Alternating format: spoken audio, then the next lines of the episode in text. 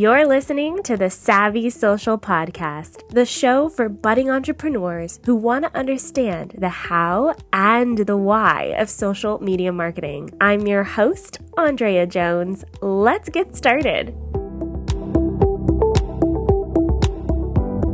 Hello, hello. This is episode three of the Savvy Social Podcast, and I'm so happy you're here. Today, we're talking about how to deal with customer complaints or negativity online. And before we dive in, I just want to do some housekeeping. Um, and I want to remind you that the waitlist for the Savvy Social School is now open. I'm so excited about this. I spent all of last weekend working on creating some done for you social media posts. So all you have to do is download them, add your logo if you want, and share them out on social media. My goal is to make this really like as easy as possible for you.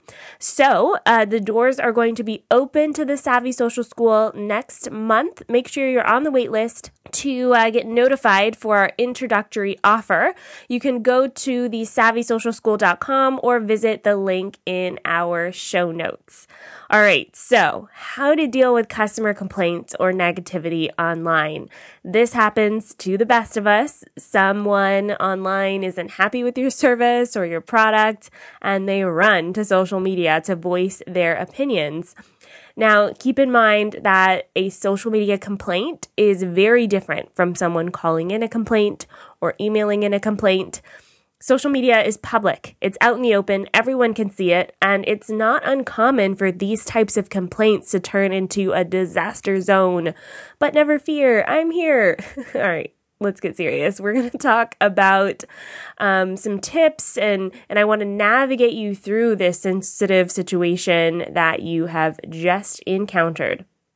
All right, tip number 1, do not delete or ignore these comments. Please, I beg you, do not delete the complaint or the negative comment.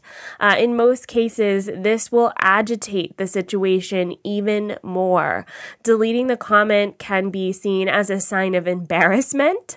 Other consumers and your followers may feel like you're trying to hide something, and then the person who left that comment may feel an increased agitation because in a sense, you're removing something they felt was important. They took the time out of their day to leave a comment on your social media accounts. They felt so strongly about their issue. They took the time to navigate to your social media accounts, type in your social media URL, Google your name, whatever they did, and then they typed out a comment to say something about it do not delete their efforts and don't ignore their comment either. If there is something negative or a, a, com- a, complaint on your account, just address it. Ignoring it says that as a business, you don't care about your customers, you don't care about your social media followers, you can't be bothered to take two minutes and respond to this public display of dissatisfaction. Don't ignore it. Now, as a sidebar, there are very rare cases when deleting a comment is necessary. And I want to emphasize that this is very rare. So don't get crazy with it. But I'll use an example. Um, one of my clients last year launched a project that was a video series about police brutality. It's called the Compliance Series. Now, because of the sensitive nature of these videos, we'd get comments that were outright hateful, they were racist, angry, belligerent, all over our videos that we'd post on Facebook. So, more often than not, we would delete and block those individuals. Um, there were some there were some people who just had different opinions. They were respectful about their opinions, but um, we would respond to those and start a conversation with them. The only time we would delete and block is when they were showing outright hate or inappropriate behavior. So I definitely recommend for you if you feel like your comment in that person is showing belligerence, uh, racism, anger, or just being inappropriate, then you can delete the comment. But that happens very rarely, okay? All right, tip number two. Or the next thing you need to do when you get a customer complaint or a negative comment online is to respond as quickly as possible. The faster you can respond to this issue, the better. Even if you don't like immediately have something to say or you don't have an answer, respond and let them know that you're working on the situation. And I think, um, you know, as far as response time goes, the same day response is totally acceptable. Some mega companies try to make it their goal to respond within an hour. And if you have the team, you have the resources to do that, that could work. Most of us are running a bare bones organization we just want to make sure that we check in daily and respond within 24 hours if we can. Number three, or the third step um, that you need to consider when you're dealing with these customer complaints and negativity negativity online is to show compassion. Your customers know that as a person or as a business, you're not perfect. No one's perfect. They weren't born yesterday. They understand this concept. So please don't try to hide the fact that there was a mistake made. Take ownership of what you've done to cause this customer's reaction. And taking that ownership is such a great way to diffuse the situation. It's okay to be human and approach this apology in, in a natural way. You can show off your ability to be humble and to be genuine and to be apologetic. And even if it wasn't your fault, take a moment to pause and show that person compassion. One of the lessons that I learned when I worked at the Marriott, very corporate environment, but one of the greatest things I learned there was to show that you were on their side. So, on that person's side, whoever's complaining or having a moment of negativity, show them that you're on their side. And by showing that you're there to help them through whatever it is that's happening, you're turning that encounter from being a potential battle to being a problem solving collaboration.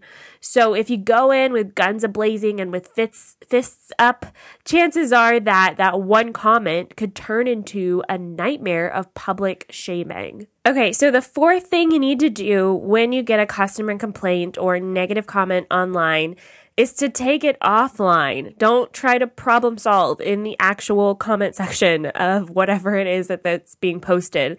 Instead, direct this person who's contacted you to another way of continuing the conversation, whether that be through a direct message or an email or even a phone call. Um, just try to take it offline. By taking that conversation offline, in a compassionate way, you're allowing yourself some wiggle room for a resolution to the issue. So let's say this person is asking for a refund on something and you don't want to advertise to everyone that if they raise a stink on social media, anyone can get a refund.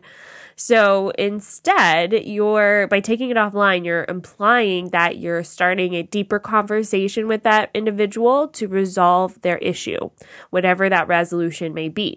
You're allowing yourself to be more personal with that person who has reached out, and you're giving yourself and your team a chance to understand the root of the issue. You're creating space for dialogue, which could lead to improving your product or improving your messaging, which could minimize future situations just like this one. All right. The last step or the last tip that I recommend when you get a customer complaint or when you're seeing negativity online is to create some guidelines. So if you see a negative complaint or question that's popping up consistently on social media, that's a great time to create some standard procedures for how you and your team respond to these types of inquiries.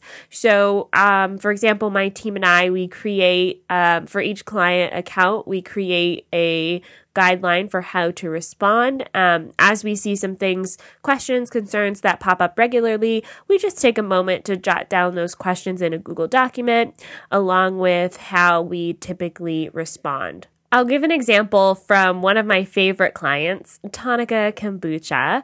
We would often get questions about Tonica that kind of skewed a little bit negative, but there really were just questions about how fizzy or bubbly the kombucha is. So, since this kombucha is processed in a way more natural way, there isn't artificial C2, um, it's really like the champagne method of creating bubbles and fizz. There was a lot more fizz than what people expected when they opened the bottle. So, some people who bought the Tonica kombucha would be surprised by this and they would comment about it on social media. They'd post it to like their Instagram stories. So we created this standard reply that we could share to explain what was happening in a very human way. And I want to warn you not to just copy and paste these responses. Um, even if you have a guideline, it's really the guideline is there for you to know what to say and for how to continue the conversation with someone who's reaching out. It's not just a moment where you copy and paste something. Still keep it human and real and natural. All right, so those are my tips for how to deal with customer complaints and negativity online. And more and more people are turning to social media as their sounding board. So it's important for us as businesses to be ready to handle moments when people are reaching out negative or otherwise, I found that more often than not, most people just want to be heard. They just want someone to acknowledge what they're going through. That's all. So if you can do that, you've won half the battle. Thanks for listening to the Savvy Social podcast. For links to everything I talked about in this episode, head over to savvysocialpodcast.com and don't forget to join the conversation inside of our Facebook group. Search for Savvy Social Crew or visit savvysocialcrew.com to join for free. As always, I'd love for you to subscribe and review the podcast on iTunes. I'll see you next week. Bye for now.